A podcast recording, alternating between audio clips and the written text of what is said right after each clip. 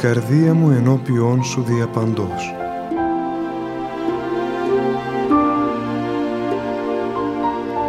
Μια απόπειρα διαδικτυακής επικοινωνίας του πατρός Γεωργίου Σχοινά μαζί σας.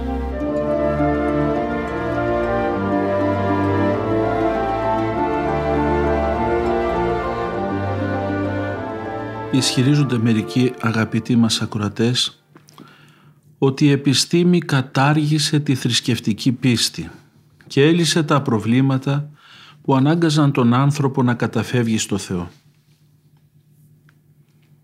Ασφαλώς δεν θα συμφωνήσουμε. Γιατί αυτό που αληθινά επιζητά ο άνθρωπος κοντά στο Θεό είναι η αυθαρτοποίησή Του, η θέωσή Του, η πραγμάτωση του καθομοίωσιν. Και φυσικά αυτό δεν έχει σχέση με τον κόσμο του επιστητού, αλλά με τον κόσμο που μπορούν να πιάσουν οι ψυχικές αισθήσεις, οι πνευματικές αισθήσεις, τον οποίον δεν μπορείς εύκολα να το βάλεις στο μικροσκόπιο του ματιού, αλλά χρειάζεται το μικροσκόπιο της καρδιάς. Δυστυχώς υπάρχει πολλές φορές η παρεξήγηση ότι διάφορες επιστημονικές ανακαλύψεις ή θεωρίες μπορούν να καταρρύψουν στοιχεία της πίστεως μας. Λυσμονείται όμως η αλήθεια ότι πολλά στοιχεία εκφράζονται με γλώσσα συμβολική και φυσικά επικεντρώνονται στο σχέδιο του Θεού για τη σωτηρία του ανθρώπου μέσα από την αγαπητική σχέση μαζί Του. Μεγάλο ρόλο σε όλα αυτά έχει παίξει και ο μεσιανισμός της επιστήμης που έχει χρησιμοποιηθεί ακριβώς για να πληγεί η χριστιανική πίστη. Πρέπει να γίνει αντιληπτό ότι η επιστήμη έχει το δικό της πεδίο έρευνας και δράσης και δεν μπορεί να μπει στα πνευματικά ζητήματα. Πολύ περισσότερο δεν αντιστρατεύεται την πίστη, τουλάχιστον όταν η επιστήμη είναι τίμια, όταν ο επιστήμονας ξέρει τα όρια του. Όπως είναι λάθος να ισχυριζόμαστε ότι η επιστήμη αποδεικνύει την ύπαρξη του Θεού, έτσι είναι λάθος και να λέμε ότι η επιστήμη αποδεικνύει την ανυπαρξία του Θεού. Η επιστήμη δεν αποδεικνύει ούτε το ένα ούτε το άλλο. Απλούστατα ασχολείται με το επιστητό, με τον αισθητό κόσμο, με τα πράγματα που μπορεί ο άνθρωπος να γνωρίσει με επιστημονικές μεθόδους. Παρατηρεί, πειραματίζεται, ερευνά. Αλλά είναι φανερό, ο Θεός δεν χωράει στο δοκιμαστικό σωλήνα ούτε μπαίνει κάτω από το μεγενθυντικό φακό του μικροσκοπίου. Η επιστήμη αυτή καθεαυτήν δεν είναι ούτε άθεη ούτε πιστή. Γι' αυτό και ο αθεισμός δεν μπορεί να προβληθεί ως συμπέρασμα της επιστημονικής έρευνας. Το ίδιο ισχύει και για την πίστη. Τις απλές αυτές αλήθειες κάποιοι δεν θέλουν να τις καταλάβουν ή κάνουν πως δεν τις καταλαβαίνουν και γι' αυτό ξυφουλκούν εν ονόματι της επιστήμης για να πολεμήσουν την πίστη στο Θεό. Η παντοδυναμία της επιστήμης μας λένε βάζει στο περιθώριο την πίστη. Ένας φυσικός Ευρωπαίος εξηγούσε ότι στις αρχές του αιώνα μας και μετά τον πόλεμο είχαμε όλοι ζήσει λιγότερο ή περισσότερο ένα δόγμα αδιαμφισβήτητο. Μιλάει για τις αρχές του 1900.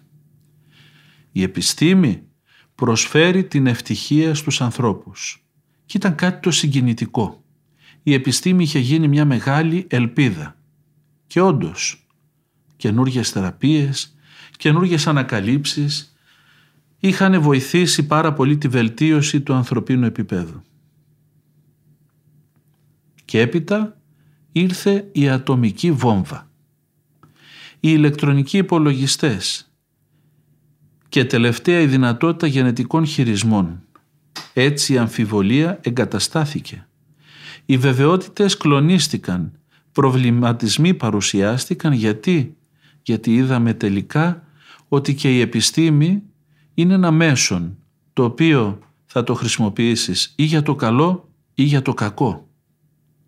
Ο σύγχρονος άνθρωπος μπροστά σε αυτά τα αγωνιώδη ερωτηματικά για το μέλλον της επιστήμης αναγκάζεται να κάνει επανατοποθετήσεις. Αναγκάζεται να θυμηθεί τους αρχαίους Έλληνες σοφούς που λέγαν ότι πάσα επιστήμη χωριζομένη αρετής πανουργία εστί και ου σοφία. Κάθε επιστημονική γνώση δηλαδή όταν δεν είναι συνυφασμένη με την αρετή τότε είναι πανουργία και όχι σοφία.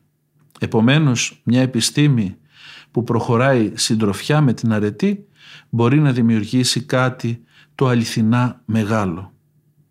Πόσο σπουδαίες αλήθειες και πόσο έντονοι προβληματισμοί υπάρχουν σε αυτή τη σχέση πίστης και επιστήμης.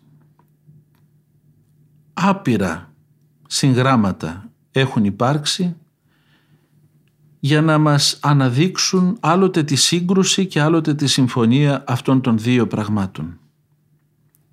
Εκείνο που είναι σίγουρο είναι ότι το ένα είναι γεγονός μιας άλλης τάξεως, μιας άλλης σφαίρας και το άλλο ανήκει σε αυτό τον κόσμο. Η πίστη είναι στον κόσμο αυτό, αλλά δεν είναι από τον κόσμο αυτό. Γιατί η πίστη, και μιλάμε για την ορθόδοξη πίστη συγκεκριμένα, είναι αποκάλυψη του Θεού. Δεν γεννήθηκε από αυτό τον κόσμο. Δεν την ανακάλυψε κάποιος. Ο Θεός μας αποκαλύφθηκε και μας είπε «Εγώ είμαι ο όν, ο ειν και ο ερχόμενος». Και είτε το πιστεύουμε εμείς είτε όχι, αλλά αυτό είναι δικό μας θέμα. Ο Θεός αποκαλύφθηκε. Και ο Θεός δεν είναι κάτι που όπως πολύ ωραία ανέφερε ο προβληματισμός ενός σύγχρονου θεολόγου. Είναι κάτι που μπαίνει σε πείραμα και σε απόδειξη. Είναι κάτι το οποίο δεν ανήκει στη δική μας τη σφαίρα να το ερευνήσουμε. Άλλωστε θα ήταν ανοησία να σκεφτούμε και μόνο ότι εμείς όντες πεπερασμένοι μπορούμε να συλλάβουμε το άπειρο. Εμείς όντες δημιουργήματα μπορούμε να ερμηνεύσουμε το δημιουργό και να αποδείξουμε την ύπαρξή του ή την ανυπαρξία του. Ό,τι μας έχει αποκαλύψει ο Θεός, αυτό είναι αυτό που μπορούμε να προσεγγίσουμε. Τα υπόλοιπα σιγή τιμώνται. Μόνο με τη σιωπή μπορεί κανείς να τα περιβάλλει, γιατί κινδυνεύει πλησιάζοντάς τα να κατακαεί πνευματικά, να βλαφθεί δηλαδή, να μην έχει τον τρόπο να τα προσεγγίσει και να οδηγηθεί είτε στην απιστία την απόλυτη, αν έχει πίστη πιο πριν, είτε πολλές φορές να οδηγηθεί σε συμπεράσματα τα οποία θα είναι περιτά και θα είναι μπερδεμένα και συγκεχημένα και θα μπερδέψουν και άλλους ανθρώπους. Χρειάζεται λίγο μια συστολή απέναντι στα θέματα που αφορούν το Θεό. Ερευνούμε τις γραφές, αλλά αυτό δεν σημαίνει ότι αυτή η έρευνα ξεφεύγει από αυτό που λέει η ίδια η φράση. Ερευνούμε τι, τις γραφές, όχι οποιαδήποτε γραφή. Τι λένε οι πατέρες, τι λέει η βίβλος, τι λέει η Καινή και η Παλαιά Διαθήκη για το Θεό και μέσα από εκεί ανακαλύπτουμε αυτό που έχει αποκαλύψει ο ίδιος για το πρόσωπό του. Αυτό που έχει αποκαλύψει ο ίδιος για την ουσία του, για τις ενέργειές του, για τα πάντα όταν θελήσουμε με μία άλλη μεθοδολογική προσέγγιση να βρούμε τον Θεό και να τον εξηχνιάσουμε, είμαστε καταδικασμένοι σε αποτυχία.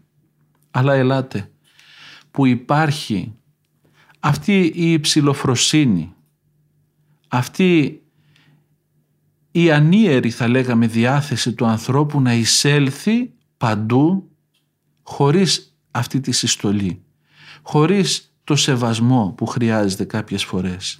Και έτσι τι γίνεται. Προσπαθούμε να μπούμε σε χώρους που δεν ξέρουμε πώς να κινηθούμε. Με αποτέλεσμα δημιουργούμε συγκρούσεις. Συγκρούσεις εσωτερικές σε όσους μας ακούν και βιώνουμε και εμείς οι ίδιοι συγκρούσεις τραγικές. Γι' αυτό και βλέπουμε ανθρώπους, επιστήμονες, ανθρώπους που έχουν πολλά, πολλές γνώσεις, πολλά χαρτιά έτσι που αποδεικνύουν τους τίτλους της γνώσης, τα πτυχία τους και όλα αυτά, να είναι έτοιμοι να μας πούνε χιλιάδες πληροφορίες, πολλές επιστημονικές γνώσεις να μας μεταφέρουν, αλλά ταυτόχρονα να είναι άνθρωποι ανερμάτιστοι. να είναι άνθρωποι που δεν έχουν που να στηριχθούν, να είναι άνθρωποι εμφανώς πολλές φορές μπερδεμένοι, άνθρωποι που κάτι τους λείπει και αυτό το κάτι είτε το ξέρουν είτε δεν το ξέρουν είναι ο Θεός, είναι η πίστη στο Θεό. Έτσι λοιπόν φτάνουμε στην εποχή μας να έχουμε για άλλη μια φορά αυτή την προσέγγιση εκ μέρους πολλών ανθρώπων που κάνουν χρήση του ορθολογισμού και της επιστήμης που θέλουν να πούν ότι η θρησκεία είναι κάτι παροχημένο. Είναι κάτι που δεν μας χρειάζεται. Η πίστη στο Χριστό είναι κάτι που πλέον διακομωδείται. Είμαστε έτοιμοι να είμαστε ανεκτικοί στο να πιστεύουν οι άνθρωποι στο χρήμα, να πιστεύουν στη δόξα, να πιστεύουν στην εμφάνισή τους, να έχουν θεοποιήσει τα σκυλάκια τους, τα γατάκια τους, τα καναρίνια τους, τα πάθη τους, οτιδήποτε και καλά κάνουν άμα τους αρέσει, αλλά να μην μπορούν να ανεχθούν ότι κάποιοι άλλοι θέλουν να έχουν Θεό και να τον ονομάζουν Χριστό και να τον πιστεύουν Ορθοδόξος. Αυτό πλέον διακομωδείται. Γιατί άραγε; Γιατί ο Χριστός ενοχλεί. Ενοχλούσε πάντα, ενοχλεί και θα ενοχλεί. Γιατί ο Χριστός δεν σε αφήνει να αναπάβεσαι μέσα στην πτωτικότητά σου, μέσα στην οσμή του θανάτου που ζεις, αλλά θέλει να σου προσφέρει οξυγόνο καθαρό. Θέλει να σου δώσει ανάσα ζωής πραγματικής και αυτό συνιστά ευθύνη, συνιστά απόφαση και επιλογή ζωής, την οποία οι περισσότεροι από δηλία και διάθεση βολέματος δεν θέλουμε να κάνουμε. Για να φανεί εκφραστικότερα αυτή η διαφοροποίηση μεταξύ θεολογίας και επιστήμης, ότι και οι δυο κινούνται σε διαφορετικά επίπεδα και πλαίσια, νομίζω, λέει ο Άγιος Ναυπάκτου, πατήρ Ρώθιος Βλάχος, είναι καλό να προσωποποιήσουμε το θέμα. Να το δούμε δηλαδή μέσα από τη διαφορά μεταξύ θεολόγου και επιστήμονος. Και πάνω σε αυτό το ζήτημα είναι πολύ σημαντικά όσα λέγει ο πατήρ Ιωάννης Ρωμανίδης, ένας μεγάλος θεολόγος της εποχής μας. Θέτει τέσσερις θεολογικές προτάσεις. Πρώτη, υπάρχει χαόδης διαφορά μεταξύ Θεού και κτισμάτων αφού καμία ομοιότητα δεν υπάρχει μεταξύ ακτίστου και κτιστής φύσεως. Γράφει λοιπόν ότι οι Άγιοι Πατέρες που μίλησαν από την πείρα τους διδάσκουν ότι μεταξύ Θεού και κτισμάτων δεν υπάρχει καμία ομοιότηση. Αν και τα κτίσματα δημιουργήθηκαν από το Θεό και εξαρτώνται από το Θεό. Τούτο σημαίνει ότι η περί του Θεού αλήθεια και η περί της φύσεως του σύμπαντος αλήθεια δεν ταυτίζονται, αν και η μία εξαρτάται από την άλλη. Ακριβώς γι' αυτό το λόγο δεν μπορεί να ταυτιστεί η θεολογία με την επιστήμη. Δεύτερη διατύπωση.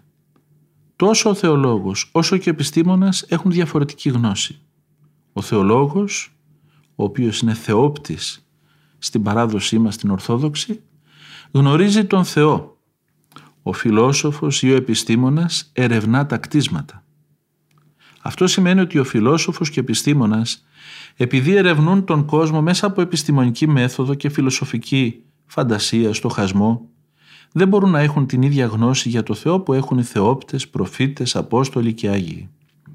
Όμως ο θεολόγος μπορεί να έχει γνώση του επιστητού και να γίνει και επιστήμονας μέσα από τη γνώση της επιστήμης και όχι μέσα από τη θεοπτία όπως και ο επιστήμονας μπορεί να αποκτήσει γνώση του Θεού αλλά όχι μέσα από την επιστήμη του αλλά μέσα από την ορθόδοξη μέθοδο της θεογνωσίας που είναι η κάθαρση, ο φωτισμός και η θέωση. Βλέπετε τι όμορφα ο πατήρ Ιωάννης Ρωμανίδης βάζει τα όρια των χώρων του επιστητού. Υπάρχει ένα επιστητό το οποίο προσεγγίζεται με άλλη μέθοδο είναι ο χώρος των Αγίων, των προφητών, των Αποστόλων, των Οσίων της πίστεώς μας που αυτοί καθαρίζονται από τα πάθη τους. Φωτίζεται ο νους τους από τη χάρη του Αγίου Πνεύματος και εν τέλει ενώνονται κατά χάρη με το Θεό, γίνονται κατά χάριν Θεοί και θεόπτες και με αυτόν τον τρόπο γνωρίζουν το Θεό που τους αποκαλύπτεται όλο ένα και περισσότερο. Και υπάρχουν και επιστήμονες που μέσα από την μέθοδο την επιστημονική, την παρατήρηση, το πείραμα, το διάβασμα και όλα αυτά φτάνουν σε μεγάλα επίπεδα γνώσεως των πραγμάτων που μπορούν να γνωρίσουν με αυτόν τον τρόπο.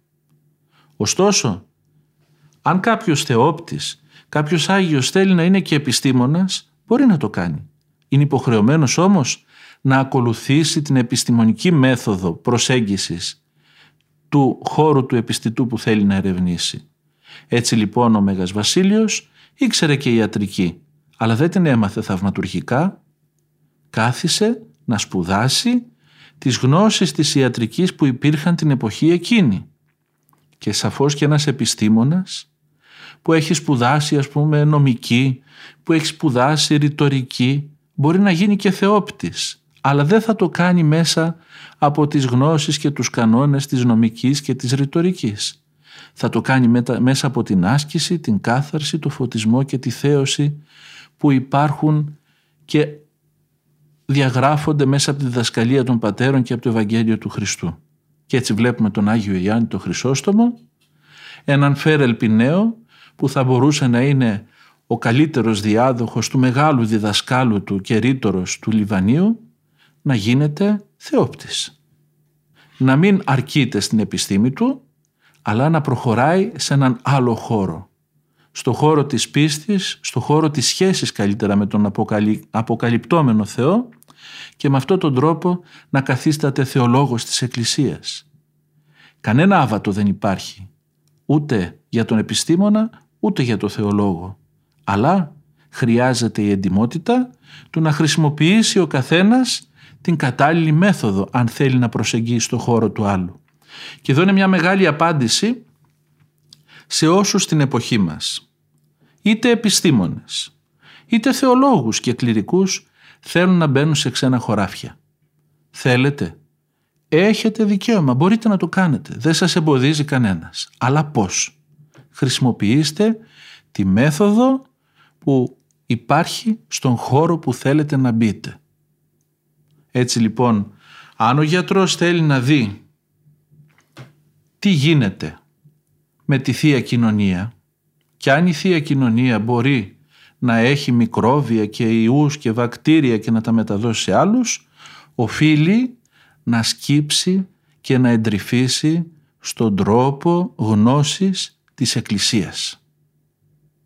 Αν κάποιος μικροβιολόγος, γενετιστής, δεν ξέρω ποιος, θέλει να δει γιατί ο Άγιος Πυρίδωνας ή ο Άγιος Γεράσιμος είναι άφθαρτοι, οφείλει να κάνει ίσως τα επιστημονικά του, αλλά για να δει τέλος πάντων ποια είναι η αιτία πίσω από αυτή την αυθαρσία, επειδή δεν θα βγάλει άκρη με την επιστημονική του γνώση, οφείλει αν είναι τίμιος να προσεγγίσει και τον τρόπο με τον οποίο η Εκκλησία ερμηνεύει αυτό το φαινόμενο. Έτσι λοιπόν έχει πρόσβαση καθένας. Έτσι και αν ένας κληρικός θέλει να έχει γνώμη για τα ιατρικά, καλό θα είναι να πάει να σπουδάσει ιατρική και να μην κάνει τον ιατρό όντας ο ίδιος άμυρος ιατρικής γνώσης και επιστήμης. Βλέπετε πόσο όμορφα τα πράγματα μπαίνουν στη θέση τους όταν κανείς προσπαθεί χωρίς εμπάθεια, χωρίς ιδεολογικές αγκυλώσεις να προσεγγίσει τα πράγματα. Τρίτη διατύπωση του πατρός Ιωάννη του Ρωμανίδη. Διαφορετικός είναι ο σκοπός και το έργο του θεολόγου και του επιστήμονος. Ο θεόπτης γνωρίζει πώς να ετοιμάσει τους ανθρώπους για τη θεοπτία. Ο επιστήμονας γνωρίζει πώς να διδάξει την επιστημονική του μέθοδο στους μαθητές του. Μπορεί και ο θεολόγος να γνωρίσει τον τρόπο της ερεύνης των φυσικών φαινομένων μέσα όμως από τη γνώση της επιστήμης, όπως έκαναν και οι πατέρες της Εκκλησίας, καθώς επίσης και ο επιστήμονας μπορεί να γίνει θεόπτης όχι μέσα από την επιστήμη του, αλλά μέσω του θεόπτου. Μια τέταρτη θεολογική διατύπωση σε σχέση με το ζήτημά μας του πατρός Ιωάννου του Ρωμανίδη είναι η εξής. Ο θεολόγος είναι θεόπνευστος σε ό,τι αφορά τον Θεό, όχι όμως σε ό,τι αφορά τα φυσικά φαινόμενα. Ομιλεί απλανός περί του Θεού και οδηγεί αλαθήτως προς τον Θεό, αλλά δεν είναι απαραίτητα αλάθητος στα αφορώντα τις θετικές και άλλες επιστήμες θέματα, περί των οποίων μπορεί να γνωρίζει μόνο όσα γνωρίζουν οι σύγχρονοι του επιστήμονες και όσα έχουν κοινοποιήσει αυτοί. Αν κάποιος δεν είναι θεόπτης, αλλά θεολόγος με την ακαδημιακή σημασία της λέξης, τότε μπορεί να ισχυρίζεται επιστημονικές ανοησίες, αλλά μόνο φιλοσοφώντας, γιατί εκφεύγει από την αυστηρή θεολογική μέθοδο της Εκκλησίας, δηλαδή την μέθοδο των θεοπτών και αγίων, καθώς επίσης ο επιστήμονας είναι ειδικευμένος και γνώστης των φυσικών φαινομένων, αλλά όταν ξεφύγει από αυτή την αυστηρή επιστημονική του μέθοδο και συγχαίει τα απορίσματά του περί της φύσεως του κόσμου με τις απόψεις του περί του Θεού, τότε λέει ανεύθυνα πράγματα. Τα όρια λοιπόν είναι σαφή και τα όσα παρετέθησαν ξεκαθαρίζουν, λέει ο Άγιος Ναυπάκτου, το θέμα του έργου και της αποστολής, τόσο του θεολόγου όσο και του επιστήμονος. Και οι δυο είναι αυθεντικοί, όταν όμως κινούνται μέσα στα όρια τους. Ενώ όταν εκφεύγουν από αυτά, ο καθένας εισέρχεται στα όρια του άλλου χωρίς τις απαραίτητες προϋποθέσεις και τους κανόνες που προϋποθέτει κάθε πλαίσιο και κάθε χώρος και τότε αποτυγχάνει στο έργο του. Γενικά ο θεολόγος μπορεί να γίνει και επιστήμονας αλλά μέσω της επιστήμης. Και ο επιστήμονας μπορεί να γίνει και θεολόγος μέσω της θεολογίας. Δεν μπορεί όμως ο ένας να κλέβει το έργο του άλλου και τον τρόπο του άλλου. Οι μεγάλοι πατέρες της Εκκλησίας υπήρξαν θεολόγοι μέσα από την εμπειρία της αποκαλύψεως του Θεού και ακόμη έγιναν και επιστήμονες μέσα από τη μελέτη και την επιμελή σπουδή της ανθρώπινης επιστήμης. Γι' αυτό και είναι ολοκληρωμένοι ως προσωπικότητες, γι' αυτό και είναι μεγάλοι πατέρες της Εκκλησίας και ορόσημα για τη σκέψη τόσο των πιστών όσο και των επιστημόνων. Γιατί προσέγγισαν και τα δύο με τιμιότητα και πήραν και από τα δύο ό,τι καλύτερο μπορούσαν. Και με αυτόν τον τρόπο πραγματικά κατέστησαν αστέρες, πολύφωτοι, όπως λέμε στην υμνολογία της Εκκλησίας. Έτσι λοιπόν, όταν κανείς έχει τη στοιχειώδη ταπείνωση να προσεγγίζει τα πράγματα μέσα στα όρια του και με τον τρόπο τον δέοντα, τότε δεν υπάρχουν συγκρούσεις, δεν υπάρχουν περιττές φλιαρίες και έτσι αντικρουόμενες απόψεις, αλλά υπάρχει μια όμορφη συμφωνία μια αρμονία και ακόμη και αν δεν υπάρχει συμφωνία υπάρχει ένας πολιτισμένος διάλογος και μια διαφωνία που δεν οδηγεί σε σύγκρουση και σε διχασμό. Και στην εποχή μας, μια εποχή που οι άνθρωποι είναι περισσότερο από ποτέ μόνοι τους και ας είναι μέσα σε πολύβουες πόλεις, εκείνος ο διχασμός είναι το μόνο που δεν μας χρησιμεύει η ενότητα των ανθρώπων, η αγάπη, η αλληλο, ο αλληλοσεβασμός και η εμπιστοσύνη του ενός προς τον άλλον είναι εκείνο που θα έπρεπε το, να είναι το επιδιωκόμενο. Δυστυχώς όμως καμιά φορά και στην εποχή μας ξεφεύγουμε από το στόχο μας και αρχίζουμε και συγκρουόμαστε ενώ αυτό δεν μας συμφέρει.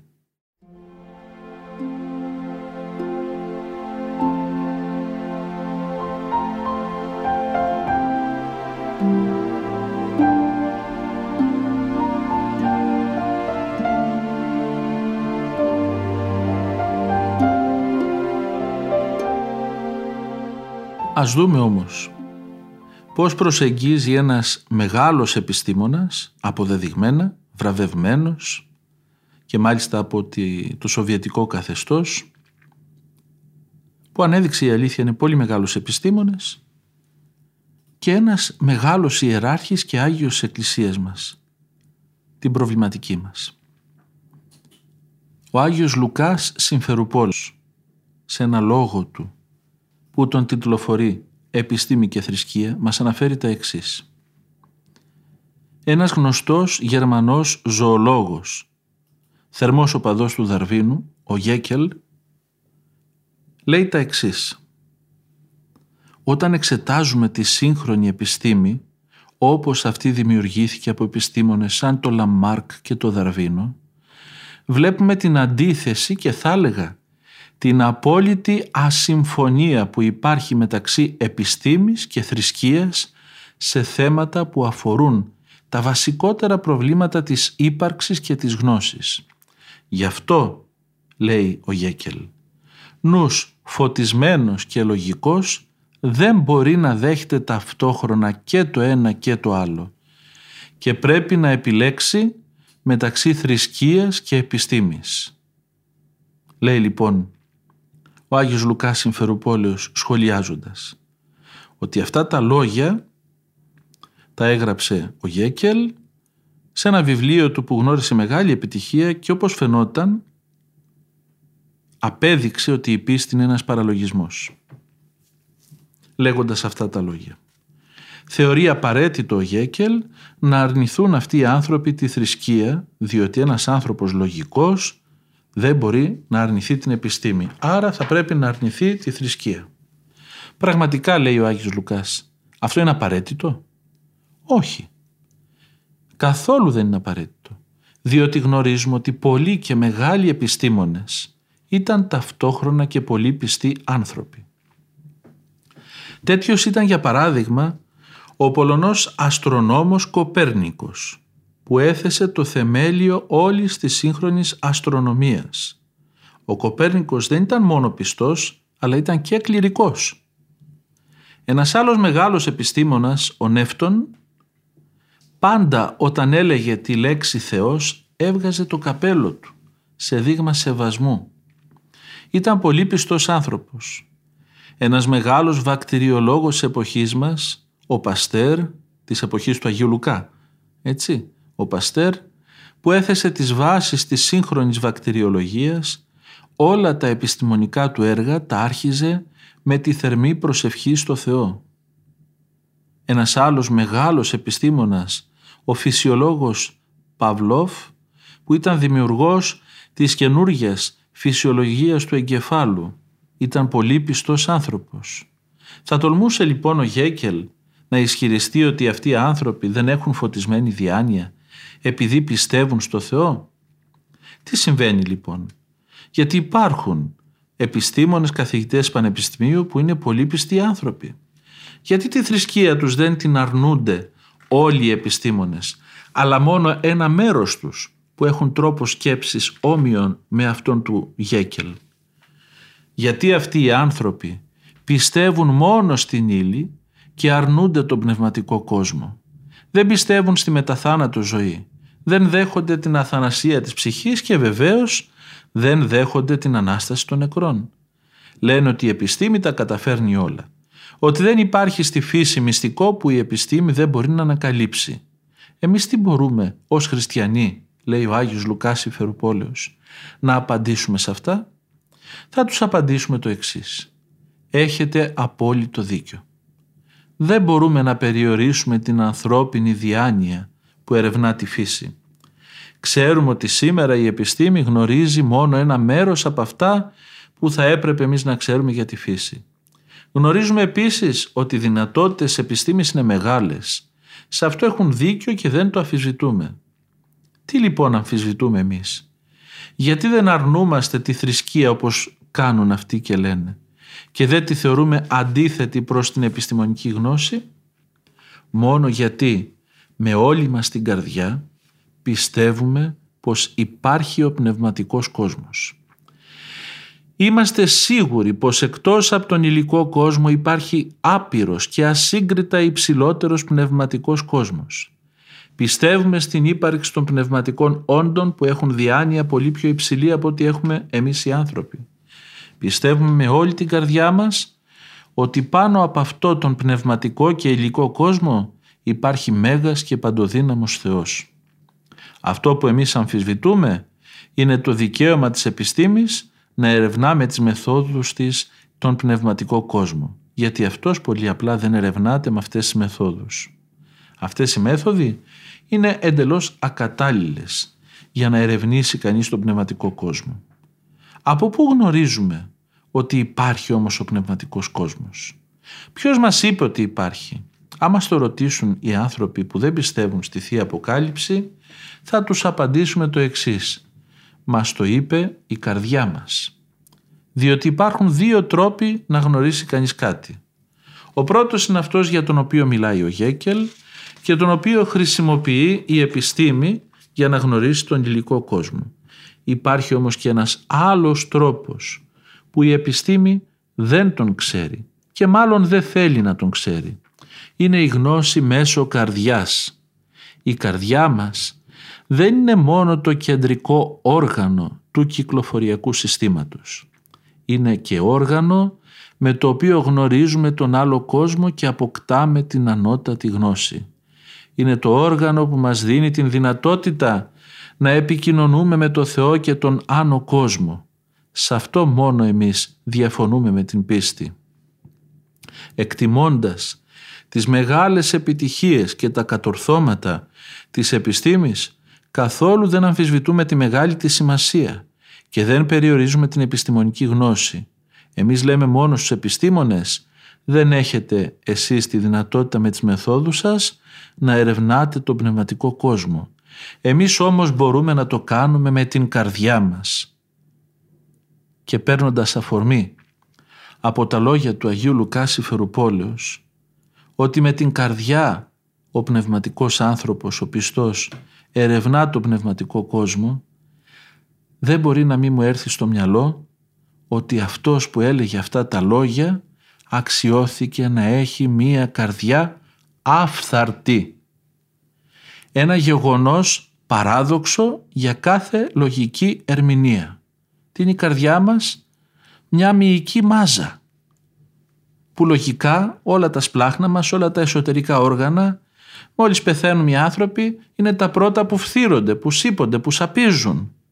Και όμως αυτή η μεγάλη καρδιά, η γεμάτη Χριστό καρδιά του Αγίου Λουκά Συμφερουπόλεως παρέμεινε άφθαρτη και ευωδιάζουσα και χαριτόβλητη και δίνει χάρη στους ανθρώπους που την προσκυνούν. Έρχεται λοιπόν ο Άγιος Λουκάς να μας υποδείξει το όργανο με το οποίο ανοιχνεύουμε το Θεό ή καλύτερα να μας υποδείξει τον τόπο στον οποίο αποκαλύπτεται ο Θεός. Όπως λένε οι πατέρες της Εκκλησίας, ο Θεός αποκαλύπτεται στην καρδιά του ανθρώπου. Γι' αυτό και πρέπει η καρδιά του ανθρώπου να καθαρίσει. Να καθαρίσει από τα πάθη, από τις συγχύσεις και τα μπερδέματα που δημιουργούν στον άνθρωπο οι ιδέες του, οι φαντασίες του και όλα όσα προέρχονται από το αρρωστημένο εγώ του που θέλει να αυτονομηθεί από τον Θεό και μέσα από αυτή την αυτονόμηση να οδηγηθεί σε μία αυτοθέωση.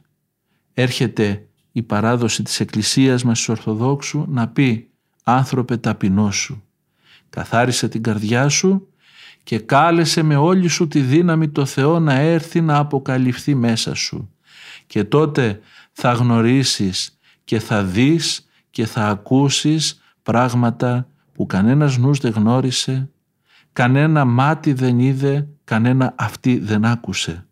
Τότε ο άνθρωπος αποκτά σχέση με το Θεό και μέσα από τη σχέση αποκτά γνώση και μέσα από αυτή τη γνώση του Θεού ενώνεται τελικά με το Θεό και γίνεται ο ίδιος ένας Θεός κατά χάριν. Ένας άνθρωπος σαν τον Άγιο Λουκά Συμφερουπόλεως, ολοκληρωμένος, ο οποίος είχε πλούσια επιστημονική εμβρήθεια και γνώση, αλλά ταυτόχρονα είχε και τον Θεό μέσα στην καρδιά του και διά του Θεού, διά του Χριστού έκανε άπειρα θαύματα και εν ζωή και μετά θάνατον. Να λοιπόν η ολοκληρωμένη προσέγγιση του Θεού, του κόσμου, του πνευματικού κόσμου, των ορατών και των αοράτων. Να το πως ένας άνθρωπος μπορεί να είναι σαν το Θεό, παντεπόπτης, να βλέπει τα πάντα. Να πως, όπως λέει ο Απόστολος Παύλος, ο πνευματικός ανακρίνει μεν πάντας, υπουδενός δε ανακρίνεται. Μπορεί να δει και να διακρίνει τα πάντα και να ελέγξει τα πάντα ο πνευματικός άνθρωπος. Τι σημαίνει πνευματικός άνθρωπος; Άγιο πνευματικός. Γεμάτος από τη χάρη του Αγίου Πνεύματος. Μπορεί λοιπόν αυτός να ελέγχει τα πάντα και κανείς δεν μπορεί να τον ελέγξει γιατί, γιατί πολύ απλά είναι σε άλλο επίπεδο και χρειάζεται να γίνεις και εσύ πνευματικός για να μπορείς να καταλάβεις τον πνευματικό άνθρωπο.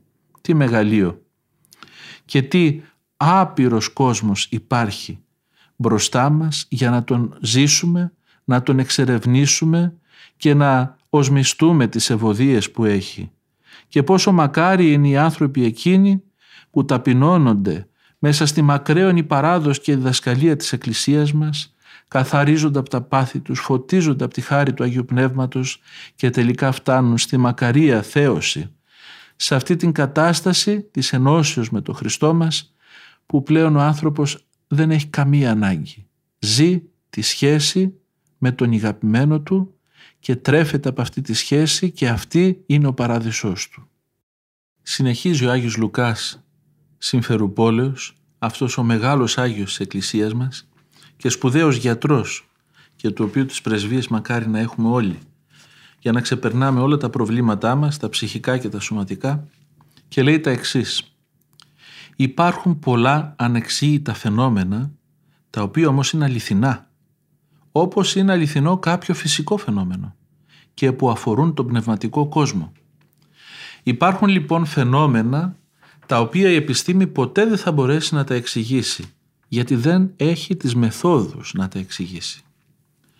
Ας μας εξηγήσει λοιπόν η επιστήμη πώς εμφανίστηκαν οι προφητείες για την έλευση του Μεσσία οι οποίες όλες πραγματοποιήθηκαν.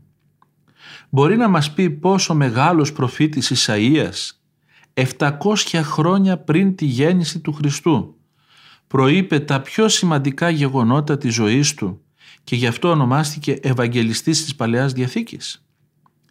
Να μας εξηγήσει τη διορατική χάρη που έχουν οι Άγιοι και να μας πει με ποιες φυσικές μεθόδους απέκτησαν οι Άγιοι αυτή τη χάρη και πώς μπορούσαν μόλις έβλεπαν έναν άνθρωπο άγνωστο αμέσως να καταλαβαίνουν την καρδιά του, να διαβάζουν τις σκέψεις του.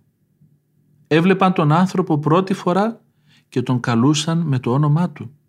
Χωρίς να περιμένουν από τον επισκέπτη ερώτηση, έδιναν απάντηση σε αυτά που τον προβλημάτιζαν. Αν μπορούν, ας μας το εξηγήσουν αυτό.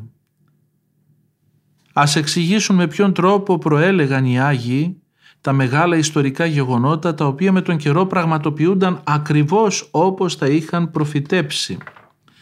Να μας εξηγήσουν τις επισκέψεις από τον άλλο κόσμο και τις εμφανίσεις των νεκρών στους ζωντανούς. Δεν θα μας το εξηγήσουν ποτέ, γιατί βρίσκονται μακριά από αυτό που είναι η βάση της θρησκείας μας, από την πίστη.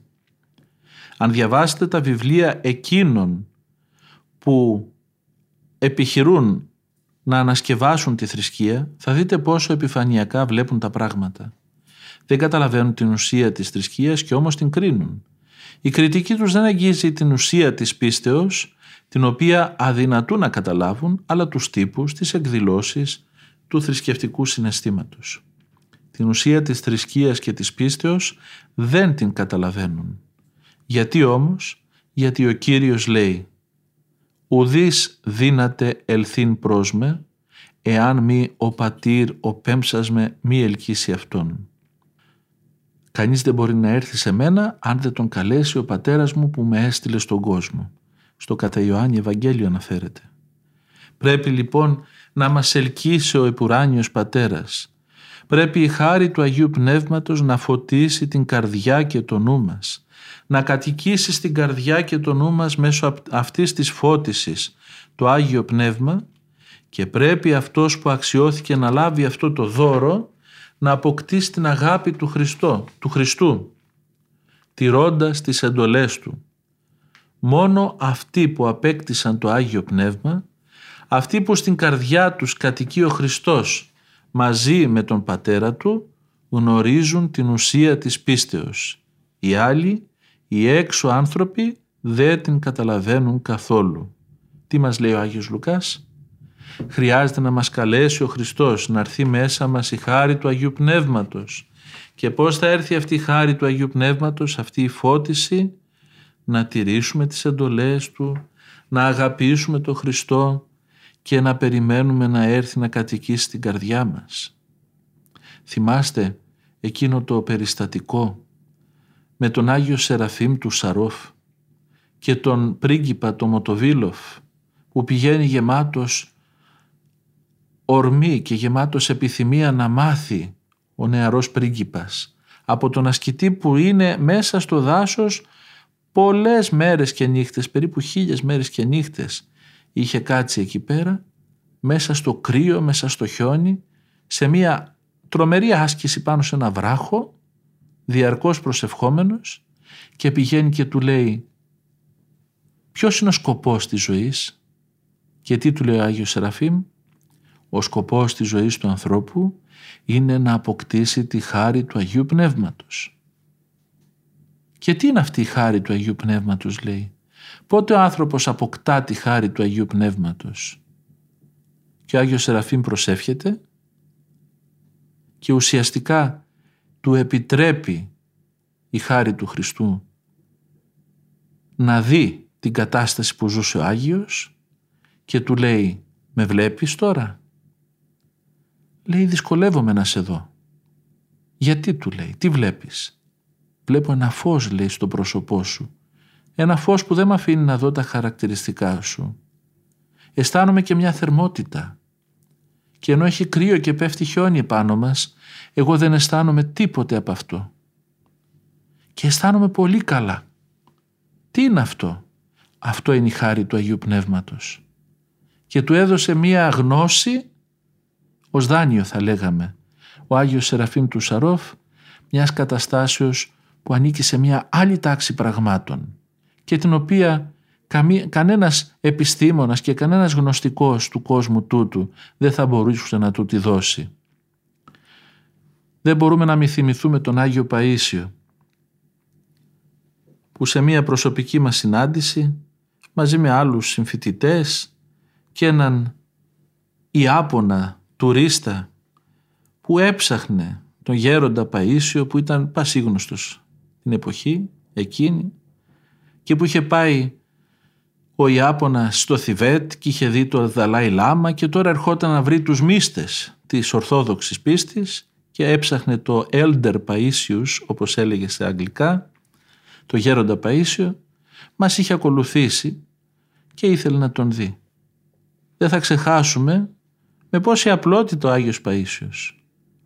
Ρώτησε τι είναι αυτός εδώ πέρα, τι είναι αυτό εδώ πέρα; Και του είπαμε ότι είναι ένας Ιάπωνας και τι θέλει από μένα λέει. Ε θέλει να, να σας ρωτήσει, είναι θρησκειολόγος και ψάχνετε. Τι ψάχνετε λέει, πώς θα του μιλήσω εγώ, πείτε του εσείς ξέρετε λέει, μιλάει αγγλικά, τι μιλάει; Μιλάει αγγλικά, πείτε του λέει, ότι όλος ο κόσμος είναι μια καλοκουρδισμένη μηχανή αυτός που την έφτιαξε είναι ο Θεός. Αυτός που τη συντηρεί είναι ο Θεός, αυτός βάζει βενζίνα, αυτός ρυθμίζει τα γρανάζια. Αλλά αυτά δεν θα τα καταλάβει ποτέ με το μυαλό. Αυτά στην καρδιά αναγνωρίζονται και αποκαλύπτονται. Του τα είπαμε εμείς αυτά και βλέπουμε τον Ιάπωνα κάθεται αποσβολωμένος. Πάμε να φύγουμε, να πάμε προς τα κάτω, προς την Ιβύρον Κάμαν Τάρο, έλα Τάρο, θα ακολουθείς Τάρο ήταν το όνομά του. Όχι λέει θα μείνω. Πού θα έμενε. Ερχότανε η ώρα να σουρουπώσει σιγά σιγά. Να μην σας τα πολυλογούμε. Τον κράτησε δυο ώρες ο Άγιος Παΐσιος απ' έξω εκεί στα κουτσουράκια που είχε στο κελί του και συνομιλούσαν επί δύο ώρες ο Ιάπωνας και ο Παΐσιος. Ο λιγογράμματος Παΐσιος που ήξερε ασφαλώς μόνο ελληνικά και ο Ιάπωνας που πέρα από αγγλικά και Ιαπωνέζικα δεν ήξερε τίποτε άλλο. Αλλά αυτοί οι άνθρωποι συνομιλούσαν επί δύο ώρες και τα μάτια μας το είδαν και το αναγνώρισαν οι αισθήσεις μας. Βλέπουμε λοιπόν ότι υπάρχει και μια άλλη προσέγγιση των πραγμάτων. Μια προσέγγιση που υπερβαίνει πάρα πολύ τον τρόπο γνώσης που έχουν οι αισθήσεις μας οι υλικές, οι σωματικές αισθήσεις. Έτσι λοιπόν λέει ο Άγιος Λουκάς ο Συμφερουπόλεος να φυλάμε αυτή την αλήθεια σαν το μεγαλύτερο θησαυρό της καρδιάς μας. Να προχωράμε ευθεία και να μην κοιτάζουμε ούτε δεξιά ούτε αριστερά. Ας μην μας κάνουν αυτά που ακούμε κατά της θρησκείας να χάνουμε τον προσανατολισμό μας. Να κρατάμε την πίστη μας που είναι αλήθεια αιώνια και αναμφισβήτητη. Και εμείς πρέπει να κάνουμε την υπακοή μας στα λόγια του Αγίου Λουκά. Να σεβόμαστε τη γνώση την ανθρώπινη, να σεβόμαστε την επιστήμη, να σεβόμαστε τον κάθε άνθρωπο που έχει τη δική του γνώμη, αλλά από εκεί και έπειτα να προσπαθούμε να μένουμε προσιλωμένοι στην αλήθεια του Χριστού. Προσιλωμένοι σε εκείνον που δεν μας μεταφέρει ιδέες, αλλά μας μεταφέρει την ένωση με εκείνον. Μας μεταφέρει το σώμα του και το αίμα του. Μας φωτίζει το νου. Μας γεμίζει την καρδιά, κατοικεί στην καρδιά μας. Πληρώνει το σώμα και την ψυχή μας. Το γεμίζει. Αυτός ο ουράνιος νυμφίος, αυτός ο ηγαπημένος Ιησούς, ο γλυκύτατος Ναζωραίος, είναι εκείνος που μας έλκυσε προς τη μεριά Του και εμείς όσο έχουμε ελκυστεί ζούμε και ζούμε χαριτωμένοι. Όσο στέκουμε μακριά Του με ολιγοπιστίες, με αμφιβολίες, με χίλια δυο πράγματα μπερδεμένα στο μυαλό μας, τόσο πιο δυστυχείς γινόμαστε. Ας δοθούμε στη σχέση με τον Χριστό μας.